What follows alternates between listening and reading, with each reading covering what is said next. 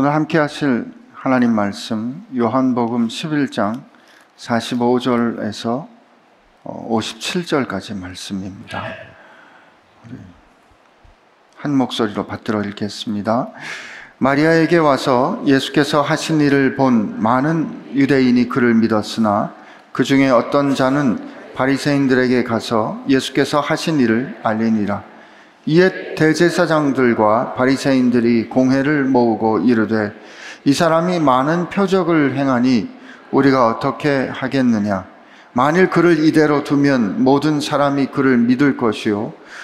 그리고 로마인들이 와서 우리 땅과 민족을 빼앗아 가리라 하니 그 중에 한 사람 그해 대제사장인 가야바가 그들에게 말하되 너희가 아무것도 알지 못하는도다 한 사람이 백성을 위하여 죽어서 온 민족이 망하게 망하지 않게 되는 것이 너희에게 유익한 줄을 생각하지 아니하는도다 하였으니 이 말은 스스로 함이 아니요 그해 대세사장이므로 예수께서 그 민족을 위하시고 또 그 민족만 위할 뿐 아니라 흩어진 하나님의 자녀를 모아 하나가 되게 하기 위하여 죽으실 것을 미리 말함이러라.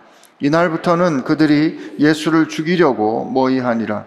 그러므로 예수께서 다시 유대인 가운데 드러나게 다니지 아니하시고 거기를 떠나 빈들 가까운 곳인 에브라임이라는 동네에 가서 제자들과 함께 거기 머무르시니라. 유대인의 유월절이 가까움에 많은 사람이 자기를 성결하게 하기 위하여 유월절 전에 시골에서 예루살렘으로 올라갔더니 그들이 예수를 찾으며 성전에 서서 서로 말하되 너희 생각에는 어떠하냐 그가 명절에 오지 아니하겠느냐 하니 이는 대제사장들과 바리새인들이 누구든지 예수 있는 곳을 알거든 신고하여 잡게 하라 명령하였음 이러라 아멘. 주님 감사합니다. 우리 있는 곳에 주님이 오셔서 우리 가운데 하나님의 영광을 보이시니 감사합니다. 우리에게 보이신 하나님의 영광, 우리가 눈을 열어 바라보게 하여 주시고, 귀를 열어 바로 듣게 하여 주시고, 마음을 열어 온전히 영접하게 하여 주옵소서. 예수님의 이름으로 기도합니다. 아멘.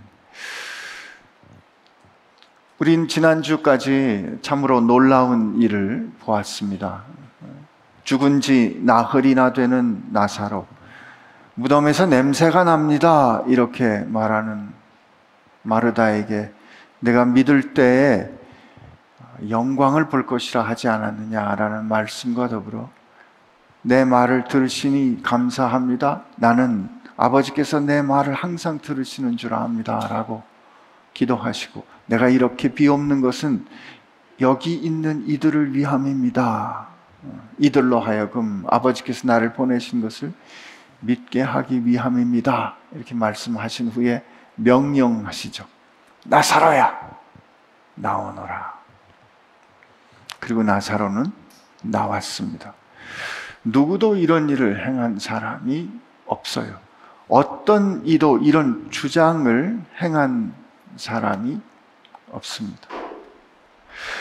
우리가 성경의 기적 기적을 볼 때 그 희한한 일, 좀처럼 일어나지 않는 일, 그래서 참 놀라운 일, 그리고 되게 그런 기적은 우리가 가진 문제를 해결해 주는 어떤 어, 결과를 가져오기 때문에 그 가져온 결과에 집중하기 쉽습니다. 그러나 예수님께서 그 기적을 행하실 때 특히 요한의 우리 말씀을 증언을 쭉 쫓아오면서 우리가 본 것은 예, 예수님의 기적은 예수님이 누구이신가 혹은 왜 무엇 때문에 이 일을 행하시는가 하는 주장에 대개는 맞닿아 있습니다.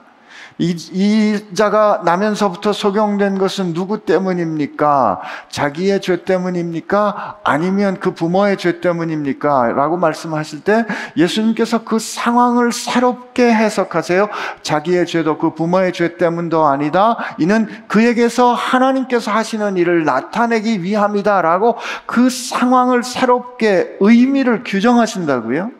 그러면 그 의미를 규정하시는 그분의 말씀이 정말 옳은가, 그러한가가 뭐로 증명이 돼요? 그분의 행하신 기적으로 증명되는 거죠. 나사로를 죽음에서 살리시는 것은 죽음 이후에 생명이 있다라는 것에 대한 증명이라기보다는 나사로의 죽음과 관련하여 예수님께서 행하셨던 말씀, 예수님께서 말씀하신 주장, 그리고 이 일을 다루시는 예수님의 결정과 그의 태도가 과연 그러하다. 하나님의 뜻에 다 있다 라는 것을 증명해 주는 것이죠. 안식일을 지키는 것이 중요하다는 유대인들의 주장과 맞서서 안식일에 하나님의 자녀가 오랜 시간 동안 병들어 고통받는 그들을 그 병들어 고통받는 근본적으로 가보면 죄악으로 인하여 겪게 되는 그 고통, 그 고통으로부터 자유케 하는 그 일. 그 일은 당대의 종교적인 권력을 갖고 있던 유대인들의 주장과 부딪히는 거고, 요한의 증언에 의하면 그로 인하여 주님께서 죽임, 을 당할 수 있는 상황에 있음에도 불구하고 그 안식일의 의미를 새롭게 하시는 주장과 더불어서 그 상황에 있는 병자들, 누구도 고칠 수 없는, 누구도 행할 수 없는 그 일들을 말씀으로 주님의 명령으로 행하심으로 말미암아 주님이 누구이신지를 보이신다는 거죠. 죽은 나사로를 살리는 것은 그야말로 아주 결정적인 역사였습니다. 오늘 보면 그 나사로를 다시 살리신 일이 어, 예루살렘과 이스라엘 백성들에게 미쳤던 영향을 어, 크게 염려하는 그런 모습들을 우리가 볼 수 있지 않습니까? 미리 보면 이들이 어떻게 얘기하냐면 어, 47절에 이렇게 돼 있잖아요. 이르되 이 사람이 많은 표적을 행하니 우리가 어떻게 하겠느냐. 만일 그를 그 이대로 두면 모든 사람이 그를 믿을 것이다. 이 결정적인 사건이 일어난 거예요. 우리 같으면 우리 예수님을 따르는 제자 입장에서는 아, 이런 생각을 할 수가 이제 됐다. 이제 됐다. 이제 드디어 됐다. 이제 어, 주님께서 어, 사건을 역사를 이제 뒤집어 엎으실 것 같다 하는 그런 생각을 하게 되는 거죠. 어, 여러분이나 저나 뭐 다르지 않을 거라고 생각합니다. 우린 보통 하나님의 역사가 일어난다고 생각할 때가 언제냐면 다른 사람들이 그 압도적인 힘에 힘 앞에서 놀라고 굉장한 역사 앞에서 압도당하는 걸 보면 됐다. 이제, 됐다. 이제. 그렇게 생각합니다. 그러니까 크기가 중요한 거고, 그러니까 그냥 압도하는 건물이 중요한 거고, 무지하게 많이 모이는 사람이 중요한 거죠. 그런데 놀랍게도 하나님의 역사는, 결정적인 하나님의 역사는 대개 그렇게 일어나지 않습니다. 요한의 증언을 쭉 쫓아가 보면 알겠지만 하나님께서 당신을 우리를 향한 하나님의 사랑과 어, 하나님의 뜻을 이렇게 결정적으로 드러내시는 역사는 이때가 아닌 그 다음에 십자가의 사건에서 이루지 않습니까? 많은 유대인들이 어, 그를 믿었다 그래요. 그런데 그럼에도 불구하고 그 중에 어떤 사람들은 바리새인들에게 가서 예수께서 한 일을 말합니다. 참 똑같은 사건을 보고도 다른 반응이 일어나는 것 같습니다. 근데 제가 오늘 이 말씀을 쭉 읽으면서 46절, 어, 아, 45절에 첫 부분이 이렇게 마음에 와 닿았어요. 한번 읽어볼까요? 시작. 마리아에게 와서 예수께서 하신 일을 본 많은 유대인들이 그를 믿었으나 마리아에게 와서 예수께서 하신 일을 본 그래서 예수님을 믿게 된 많은 사람들 이렇게 그 일어난 일에 대해서 말해 줍니다. 질문이 있습니다. 마리아가 뭐 한 일이 있습니까?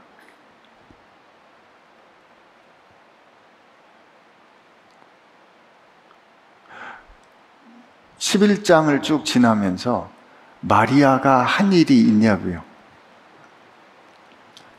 한 일이 있죠. 예수님 오셨을 때 바로 나가지 않았어요. 언니가 나갔습니다. 마르다가 영접하러 나갔어요. 아, 사실 저는 언젠가 한번 기회가 되면 마르다를 위한 변명을 한번 좀 해보고 싶긴 합니다. 누가복음에 보면 예수님을 처음 영접한 사람도 마르다였어요.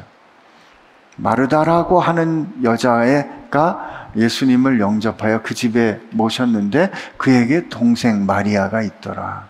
그리고 마르다가 예수님을 위하여 음식을 막 준비하는데 마르다는 예수님의 바, 어, 무릎 치에 앉아서 하시는 말씀을 듣고 있으니 예수님께 마르다가 와서 컴플레인을 합니다. 이렇게 분주한 거 안 보이십니까? 마리아에게 저 일 좀 하라고 좀 해주십시오. 그랬을 때 마르다야, 마르다야, 너는 많은 일로 분주하구나. 마리아는 좋은 일 선택했으니 그냥 그렇게 분주할 필요 없다라고 예수님께서 말씀하시는 것 때문에 항상 마르다는 마리아보다 못한 거로 평가를 받아요. 오늘 이 상황에 온 것도 마찬가지죠. 예수님께서 베다니에 오셨다는 이야기를 듣고 마리아는 집에 있고 마르다가 가서 맞이합니다. 예수님께서 무덤에 다시 가셨을 때 냄새나 이미 죽은 지 무덤에 둔 지 나흘이나 되는 그 무덤을 다시 열려고 할 때 그때 나가서 말린 사람이 마르다예요. 그때 여러분 저는 이런 변명을 하고 싶, 오늘 이미 먼저 변명을 하면 안 되겠지만 저라면 그랬을 것 같아요. 이때 나사로야 나오너라 하고 나사로를 다시 살리시는 그 사건은 누구도 예상하지 못한 일입니다. 마르다도 몰랐을 거고요. 마리아도 몰랐을 거고요. 거기 있는 누구도 몰랐을 거예요. 이미 죽은 지 나흘이 된 사람에게 이미 끝난 어떤 상황에 가서 뭔가 일을 하는 것은 그 누구도 예측할 수도 상상할 수도 없는 일이기에 아무리 예수님께서 치유하는 능력을 가지신 분이라고 해도 그분이 누구이신지 온전히 모르는 상황에서는 말리는 것이 그분을 사랑하는 거가 아닐까요? 주님, 왜 그렇습니까? 이제 와서 왜 그러십니까? 냄새 나지 않습니까? 불신앙이라기보다는 주님을 향한 마음이 아닐까 이런 생각 해봅니다. 혼났죠. 내가 믿을 때 영광을 버리라고 하지 않았느냐. 근데 이 11장에서 예수님께서 우리에게 가르쳐 주시는 그 귀한 대화가 누구를 통해서 진행됐는가 하면 마르다를 통해서 진행됐어요. 언젠가 기회가 되면 마르다를 위해서 변명하고 싶습니다. 교회에는 인생을 사는 동안에는 마르다 같은 사람 많이 필요합니다. 나는 말씀을 듣고 싶으니 가만히 앉아서 말씀만 듣는 사람 실제로 여러분 같이 겪어보세요. 마르다 심정 이해될 겁니다.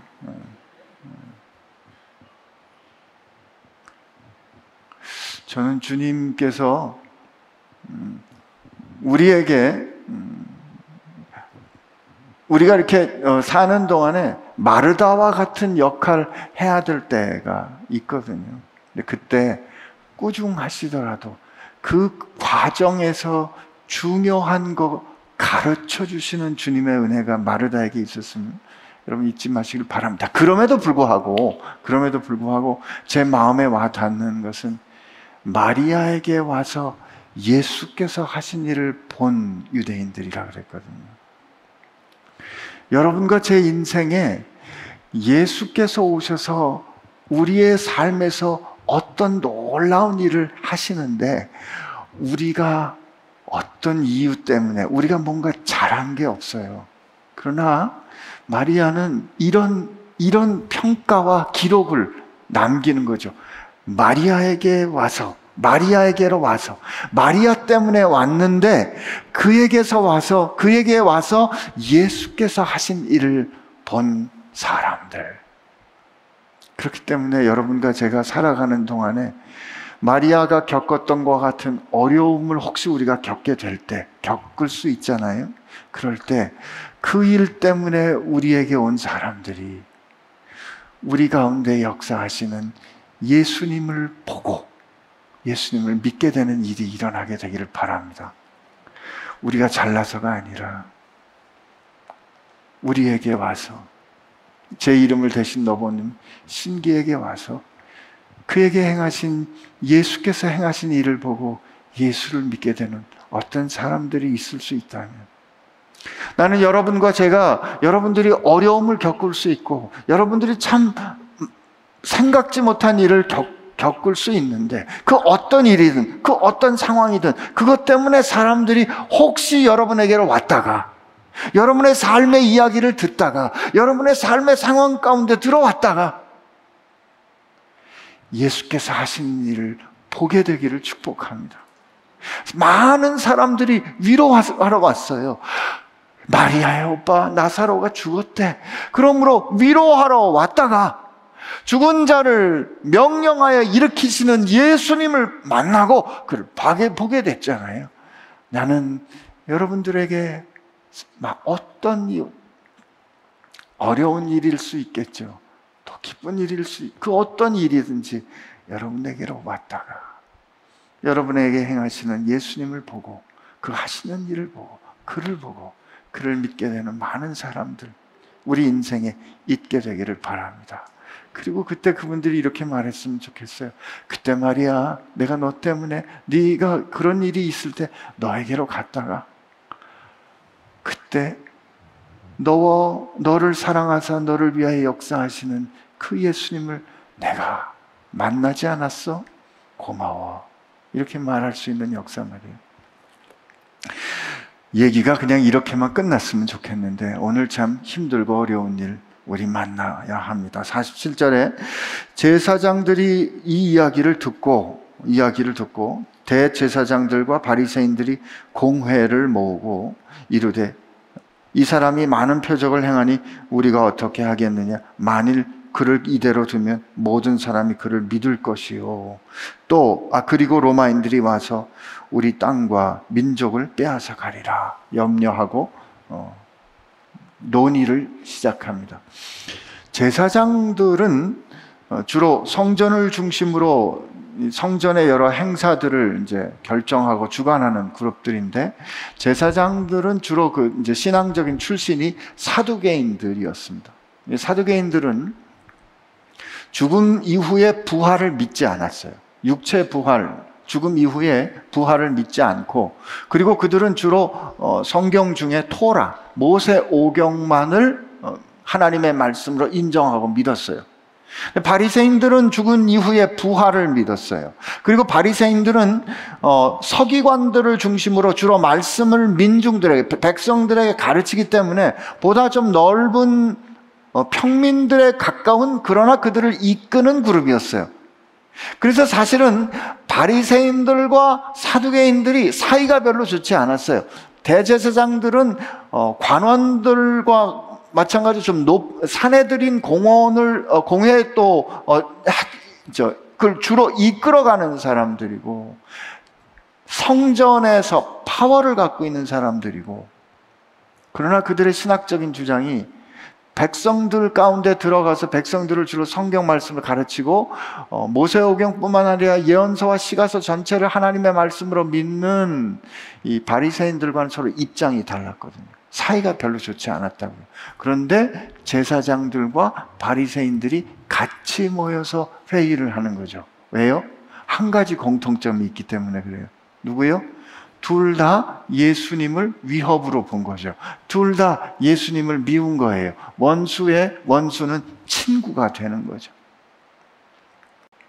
그리고 그들이 상황을 어떻게 파악했냐면 그가 그가 표적을 많이 행한다. 그에게 어떤 능력이 있는 거 분명하다. 그리고 그 능력 때문에 더군다나 나사로를 죽으면서 다시 살리는 이 결정적인 일 때문에 모든 사람들이 그를 믿고 따른다. 그가 행했던 주장을 통해서 볼 때, 그가 말하는 메시지를 통해서 볼 때, 하나님의 나라가 가까웠다라고 하는 이 공간복음의 메시지를 같이 그들로 들었을 걸 생각하면, 아, 이렇게 그를 따르는 민중들이 많아지면 로마 세력들이 로마의 어, 저 통치자들이 우리를 어떻게 볼 거냐면 이 상황을 어떻게 볼 거냐면 밀란이 일어나나 보다 독립을 위한 반란이 일어나나 보다 이렇게 볼 것이고 그러면 그들이 와서 다시 우리를 진압할 텐데 그렇게 되면 우리 땅과 여기 보면 우리 땅과 민족을 빼앗아 가리라 그랬을 텐데 이때 이 땅은 땅을 가져간다는 이미 로마가 점령했잖아요. 그러니까 이게 토포스라는 게 땅을 어, NIV 같은 데서는 our place 이렇게 번역했거든요. 우리 자리. 지금 대제사 지금 그해 대제사장인 가야바라 그랬는데 당대의 대제사장을 누가 임명했냐면 로마인 총독이 임명을 하거나 로마에 의해서 세워진 분봉왕이 제사장을 대제사장을 임명했어요.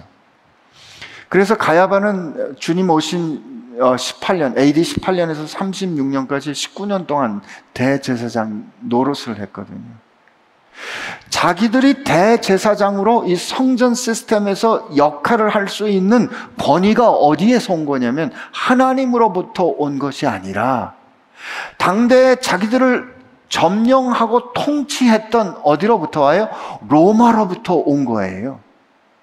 그러니까 지금 예수를 중심으로 백성들이 그를 따르고 메시아 운동이 일어나면 앞선 우리의 경험에서도 보듯이 그가 행하는 능력으로 볼 때 뭔가 있는 것 같긴 한데 그것 때문에 백성들이 저렇게 따르게 된다면 로마인들이 개입하게 될 것이고 개입하게 되면 이 상황을 그대로 잘 유지하지 못한 우리의 책임을 물릴 것이고 우리가 우리 자리에서 물러나야 할지도 몰라 하는 염려를 하는 거죠. 이분들 대제사장들과 바리새인들이니까 하나님 말씀 얼마나 잘 알았겠어요.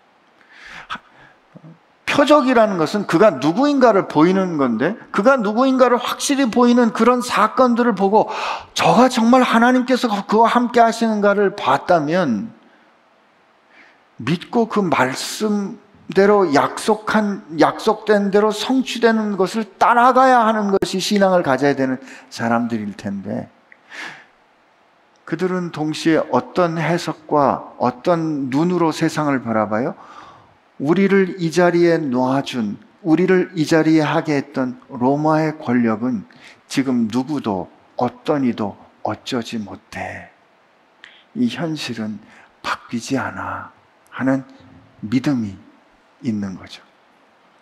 로마인들이 와서 우리 땅과 민족을 빼앗아 갈 것이다. 저는 오늘 이런 이 일을 보면서 이런 태도와 믿음이 오늘 우리에게도 있는 게 아닐까 이런 생각을 해봅니다. 어떤 말 우리가 해요? 그래, 마리아, 교회를 다녀도 사람은 안 바뀌어. 아무리 신앙생활을 해도 안 바뀌어. 내 그럴 줄 알았어. 사람은 안 바뀌어. 그럼 물어보죠. 그래? 성경 말씀에 말이야. 누구든지 그리스도 안에 있으면 새로운 피조물이라. 이전 것은 지나갔으니 보라 새 것이 되었다 그랬는데 왜 안 바뀌어? 네가 잘 몰라서 그러는데 그건 성경 말씀이고 더 살아봐. 사람은 안 바뀌어. 제가 저 이민교회 이제 미국의 교회에 있을 때 전도사로 이렇게 어느 날 이렇게 교회 저 뒷자리에 앉아 있는데 옆에 계신 성도분들이 계속 서로 얘기하면서 서로 이렇게 혀를 끌끌 차면서 맞아, 맞아. 안 바뀌어. 사람은 안 바뀌어. 교회 다녀봐야 뭐해. 사람은 안 바뀌어. 그러는데 그 뭐라 그러죠? 그 속에서 막 천불이 올라오는 거예요. 근데 이 전도사가 이 저 뭐 말 잘못하면 혼나거든요. 그때 이제 제가 그 자리에서 뭐라고 말 못한 제가 참 너무도 나중에 이제 뭐 다른 일로 그 일을 고백하긴 했습니다만 이런 일들 우리 합니다. 이런 얘기해요. 교회 다녀도 안 바뀌어. 또 뭐라 그래요? 그 성경 말씀에 이런 말씀 있잖아요. 로마서 그 12장에 보면 이렇게 돼 있어요. 로마서 12장 20, 20절인데요. 제가 읽어 드릴게요. 내 원수가 줄이거든 먹이고 목마르거든 마시게 하라. 그리함으로 내가 숯불을 그 머리에 쌓아 놓으리라. 아, 원수가 줄이거든 잘 안 보이네. 원수가 줄이거든 먹이고 목마르거든 마시게 하라. 말씀은 그런데 쉽지 않잖아요. 원수가 줄이거든 잘 됐다. 그리고 가야지. 원수가 줄이거든 먹이고 목마르거든 마시게 하라고요. 사실 이게 이제 잠언서의 에 있는 말씀인데, 에이, 사도 바울은 뭐 특별한 분이니까 그렇게 생각하지만 예수님께서 누가복음에 이렇게 말씀하셨어요. 너희가 받기를 바라고 사람들에게 꾸어주면 칭찬받을 것이 무엇이냐? 죄인들도 그만큼 받고자 하여 주, 죄인에게 꾸어주느니라. 오직 너희는 원수를 사랑하고 선대하며 아무것도 바라지 말고 꾸어주라. 그리하면 너희 상이 클 것이요 또 지극히 높으신 이의 아들이 되리니 그는 은혜를 모르는 자와 악한 자에게도 인자하시느니라. 너희 아버지의 자비로우심 같이 너희도 자비로운 자라 자가 되라. 주라 그리하면 너희에게 줄 것이니 곧 후이 되어 주, 누르고 흔들어 넘치도록 하여 너희에게 안겨 주리라. 라고 예수님이 말씀하셨는데 살아보면 그게 그렇지 않잖아요. 원수에게 어떻게 줘요? 저게 저 사람이 나를 미워하고 저 사람이 나를 싫어하는 거 아는데 어떻게 그 사람에게 내가 힘들게 얻은 거를 나누어 주냐고요. 살면서 우리가 힘들고 어렵게 배운 건데 어떻게 쉽게 그걸 나눠줘요? 안 돼요, 잘.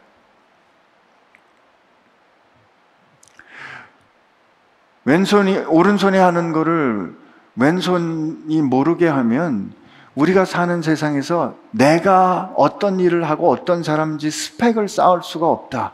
이거 우리 세상 살면서 경험하는 거잖아요. 주님, 말씀이 그런 줄은 알겠는데 살아보세요. 그게 아닙니다. 우리가 차마 말은 안 하지만 우리 결정과 우리 행동으로 말씀을 부인하며 사는 거죠. 어떻게 말하면서요? 그래, 말씀이 그런지는 아는데 세상이 안 그렇잖아. 그러니까 그렇게 살면서 그 다음에 우리가 와서 어떻게 변명하고 기도합니까? 주님, 세상에서 우리가 죄 짓고 살다가 돌아왔으니 주여 우리를 용서하여 주옵소서. 사실 이것은 믿음이 적은 문제가 아니라 세상은 안 변해. 세상은 그렇지 않아. 라고 믿는 믿음이 하나님의 말씀을 믿는 믿음을 이기는 현실인 거예요. 하나님의 말씀을 믿는 믿음이 없는 거죠. 많은 사람들이 메시아라고 주장하면서 로마인들에게 앞서, 아, 앞, 이 맞섰다가 철저하게 깨지고 그거로 인해서 우리 민족이 어려움을 겪었습니다 하는 그런 고민 때문에 그런 경험들 때문에 예수님의 이 일을 놓고 그들이 생각할 때 아, 이 일은 잘못됐구나라고 생각하는 이런 태도와 믿음은 하나님의 말씀과 약속을 믿는 믿음보다는 자기들의 판단을 믿는 믿음을 더 확실히 가졌던 거죠. 그들이 그렇게 얘기를 합니다. 어, 그, 그렇게 막 염려를 하고 걱정을 하니까 그 중에 한 사람 그 해의 대제사장 가야바가 그들에게 말하되 너희가 아무것도 알지 못하는도다. 한 사람이 백성을 위하여 죽어서 온 민족이 망하지 않게 되는 것이 너희에게 유익한 줄을 생각하지 아니하는도다 하였으니 50절이고요. 이렇게 말한 다음에 53절로 이어져서 이날부터는 그들이 예수를 죽이려고 모의하느냐 이렇게 이어지는 게 아주 자연스럽습니다. 그런데 51절, 52절을 요한이 삽입을 해요. 이 사람이 한 말이 뭐냐면 한 사람이 백성을 위하여 죽는다. 그 결과로 온 민족이 망하지 않게 된다. 라는 말을 해요. 한 사람이 백성을 위하여 죽는데 그 한 사람이 백성을 위하여 죽기 때문에 온 백성이 망하지 않는다라는 이 그의 말은 어떤 걸 뜻하냐면 그 한 사람이 온 민족을 위하여 죽는 대속적인 죽음을 뜻해요. 그런데 지금 이 가야바는 어떤 의도에서 이 말을 해요?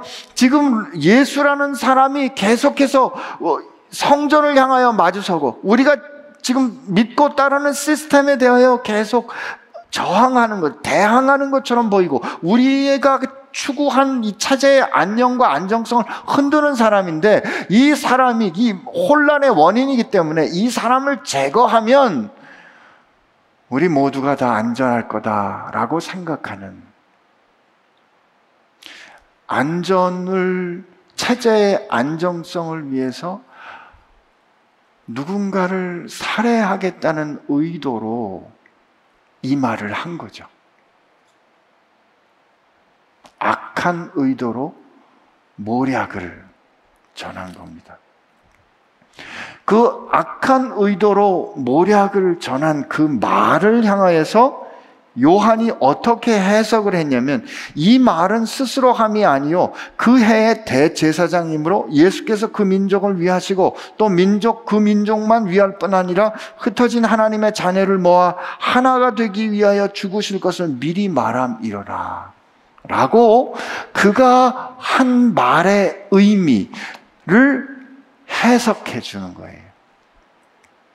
이 말씀 우리 주위에서 이해해야 할 것은 가야바가 가야바가 예수님께서 십자가에서 우리를 위하여 구원받은 모든 사람을 위하여 당신의 생명을 주시는 하나님의 독생하신 아들이 당신의 생명을 주시는 그 복음의 사건을 의도하고 가야바가 말했다는 뜻이 아니에요.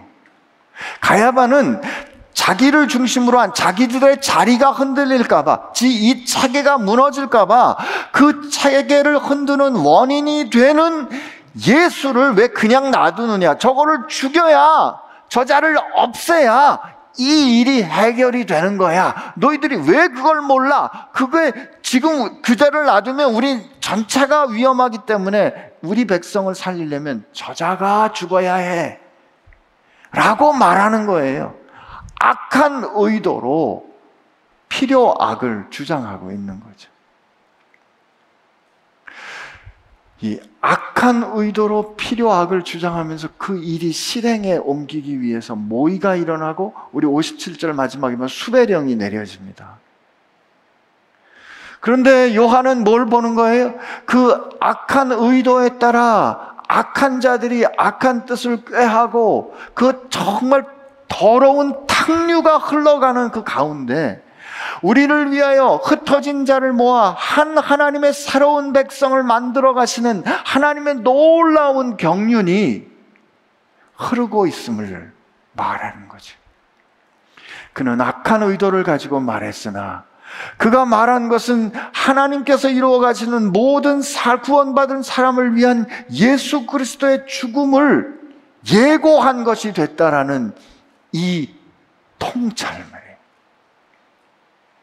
이것은 오늘 우리에게 뭘 가르쳐 줘요? 세상이 하나님을 거스르고 하나님이 계신가 싶게 악한 자들이 힘을 가지고 전행하는 것 같지만 그들이 전행하고 그들이 꾀하는 그 악한 계획 가운데도 하나님의 그 맑고 깊고 누구도 끊을 수 없는 하나님의 놀라운 경륜의 흐름이 흐른다는 거죠. 그 악한 세력들의 악한 계획의 결정은 다름 아닌 하나님께서 이루어 가신 놀라운 사건의 예고가 되는 이 역전 말이에요. 그러므로 우리 살면서 이렇게 결정하고 사람들이 예, 수님을 죽이려고 모의하니까 모의하니까 예수님께서 54절에 그러므로 예수께서 다시 유대인 가운데 드러나게 다니지 아니하시고 거기를 떠나 빈들 가까운 곳인 에브라임이라는 동네에 가서 제자들과 함께 거기 머무느니라. 에브라임은 예루살렘에서 좀 북쪽으로 올라가서 베델에서 조금 떨어진 예루살렘에서 한 20km 정도 떨어진 광야 근 거죠. 하나님 주님께서 왕 대신 왕 대신 주님께서 자기 성인 예루살렘에 계시지 아니하시고 예루살렘을에서 불법을 행하는 자들의 힘을 피해서 광야로 피하시는 현실. 예수님은 힘이 있으시잖아요. 예수님은 바다 위를 걸으시고 바다를 잠잠케 하시고 물고기 두 마리와 보리떡 다섯 개를 가지고 뭐 많은 사람을 먹이시고 죽은 사람을 살리시는 능력을 가지신 분이에요. 그리고 그분은 오르시고 의로우신 분이에요. 하나님이 보내신 자예요. 자격으로 봐도 능력으로 봐도 옳고 그름으로 봐도 내가 지금 하나님의 아들이다라고 그분이 당당히 자기를 주장해도 모자라는 것이 없는 너무도 합당한 것인데 그 의로우시고 능력 있으신 분이 악한 자들의 괴계를 피해 빈들로 도망가는 것 같은 현실. 그 빈들에서의 시간을 보내는 제자들을 어떤 생각이 들었을까요? 여러분도 저도 잘못한 것도 별로 없는 것 같은데, 내게 하나님의 일을 하고 싶은 소망도 있는데, 내게 능력도 있는데, 내가 봤을 땐 전혀 옳지 않은 악한 이들의 계획 때문에 그들의 힘에 밀려서 빈들로 밀려가는 것과 같은 시간들 말이에요. 그런 시간이 인생의 하나님의 경륜 가운데 있는 거죠. 누구, 누구 중, 우리 중 누구도 원하지 않을 거예요.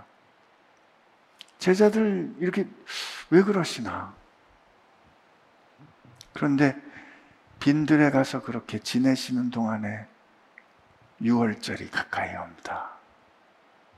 어린 양의 피가 문설주와 인방에 발릴 때 하나님의 심판이 그 어린 양의 피가 발린 곳을 넘어가는 그 구원의 결정적인 구원의 사건, 그 구원의 사건을 위하여 희생이 되었던 어린 양처럼 하나님께서 이제 결정적인 유월절을 이루어 가시는 그 경륜의 때가 진행되고 있는 거죠. 우리 인생에 하나님 왜 답답하게 가만히 계세요? 하나님 내 마음이 준비되었어요. 내게는 능력도 있어요. 하나님 나 준비됐어요. 나를 사용하시면 되는데 하나님 우리를 사용하시면 되는데 하나님 제가 왜 빈들에 있어야 하나요? 하는 시간이 있다고요. 하나님 왜 가만히 계시나요? 하는 시간이 있다고요. 멈추어진 것 같이, 일은 진행되지 않는 것 같이, 역사는 이루어지지 않는 것처럼 멈춰지, 아니, 나는 가만히 있을 수밖에 없는데, 악한 자들이, 반대하는 자들이 자기 뜻대로 전행하며 자기 뜻대로 역사를 이루어가는 것처럼 보이는 시간들이 있다고요. 예수께서 빈들에 계신 시간. 세상은 탕류로 혼란스럽게 흘러가는 시간. 그러나 하나님이 계획하신 그때가 충만히 차오르는 6월절이 가까이 오고 있는 거죠. 그 6월절이, 그 6월절이 가까운 그때 예수께서 예루살렘으로 가십니다. 어쩌면 예수님께서 행하신 그 일과 같지는 그 크기와 그 무게는 아니겠지만 예수님이 함께 하신 우리 인생도 마찬가지가 아닐까 싶습니다. 우리 인생에 그런 광야에 있는 시간이 있을 수 있어요. 그때 우리 하나님 앞에서 그저 막막하게 불평하며 주저앉아 있을 것이 아니라 하나님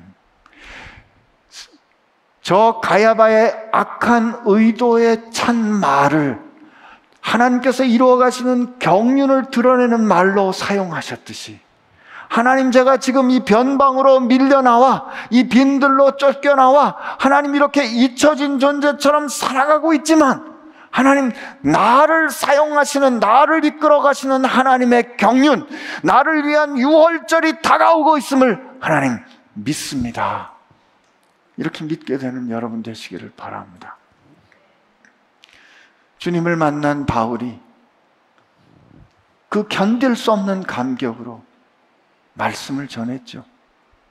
그 잠시 예루살렘에 왔다가 아라비아 광야로 갔다가 자기 고향인 다소로 가서 그는 10년 넘는 세월을 성경에 등장하지 못하고 성경의 역사에서 잊혀진 사람처럼 지냅니다. 그러 하나님이 그 결정적인 때에 안디옥의 교회를 여실 때 그를 다시 부르시지 않습니까? 주님께서 여러분과 저를 위한 유월절이 될 때 우리를 그렇게 이끌어 가시는 줄로 믿습니다. 우리는 이 나사로의 사건을 겪어가면서 우리 인생의 인생의 경륜, 인생을 이끌어 가시는 하나님의 때와 시점을 놓고 주님의 생각과 우리의 생각이 부딪힐 때가 있음을 경험합니다. 그건 우리 인생에서 어떻게 경험하냐면 왜 하나님 가만히 계세요? 사랑하는 사람이 병들었다는데 왜 주님 가만히 계세요? 그러나 우리 기억해야 할 것은 주님이 움직이시는 그때가 완전한 때이다. 내 판단이 아니고 그분이 완전한 때이다. 그리고 우리가 완전히 끝났다고 생각하는 우리가 죽어 더 이상 해볼 가능성이 없습니다. 내가 참여할 수 있는 여지가 전혀 없는 그때 그분이 우리 삶에 역사하셔서 이 일은 하나님이 하셨습니다라고 내가 진실로 고백할 수 있도록 역사를 보여주실 겁니다. 주님 말씀 기억하는 저와 여러분 되기를 바랍니다. 너희가 믿을 때 하나님의 영광을 보리라 하지 않았느냐. 그러므로 세상이 저렇게 공고하게 너무도 흔들리지 않는 철옹성처럼 우리를 위협할 때, 그리고 심지어 우리의 경험조차 우리가 말씀대로 해봤는데 안 되는 것 같고, 말씀대로 쫓아가는데 꺾어지는 것 같고, 그렇기 때문에 말씀보다는 말씀은 그렇지만 세상은 그렇지 않아, 말씀은 그렇지만 세상은 그렇지 않아, 라고 세상이 우리를 설득하고 위협하고 우리를 꺾으려 할 때, 꺾일지언정 말씀을 붙들고서는 저와 여러분 되기를 축복합니다. 그게 이기는 겁니다. 그게 이기는 겁니다.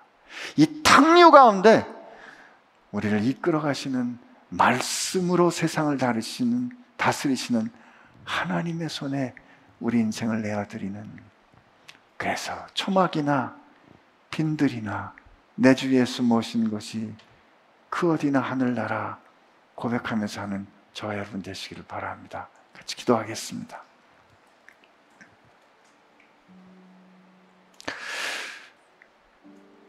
세상이 하나님의 아들을 죽이려고 모의합니다. 그리고 그들은 그들이 계획을 세운 대로 죽였다 생각했습니다. 그러나 그것은 그들의 죽임이 아니요. 하나님께서 경륜하신 역사였음을 우리는 보게 될 겁니다. 하나님, 세상을 이미 이기신 하나님의 말씀을 믿는 믿음으로 살게 하여 주옵소서. 오늘 이 시간 이렇게 주님 앞에 고백하게 되기를 원합니다. 같이 기도합시다. 하나님 아버지 감사합니다. 우리로 하여금 하나님의 말씀을 믿는 믿음으로 살게 하여 주옵시고 하나님 주를 믿는 믿음을 가지고 살게 하여 주옵소서. 시험이 닥쳐올 때, 고난이 닥쳐올 때, 어려움이 닥쳐올 때, 우리가 빈들에 있는 것 같을 때, 예수를 믿는 믿음으로 일어서게 하여 주옵시고, 주를 믿는 믿음으로, 주를 믿는 믿음으로, 주를 믿는 믿음으로, 하나님, 나갈 수 있도록 도와주시옵소서. 헤아려 깨달아 알아야 믿겠습니다 했던 것이 우리의 신앙인데요. 주님 살아보니까 오늘 읽은 이 말도 안 되는 부조리한 일처럼 우리 인생에는 참 헤아리기 어려운 일들이 많이 일어납니다. 주님 그때 그냥 복잡하게 자꾸 이국리 저국리 하는 대신 세상을 이미 이기신 주님을 믿기로 결심합니다. 주님 말씀하여 주시고 말씀하여 주시면 그 말씀대로 다만 그 말씀대로 따르는 주의 백성, 주의 제자, 주님을 따르는 자 되겠습니다. 주님 감사합니다. 예수님의 이름으로 기도합니다.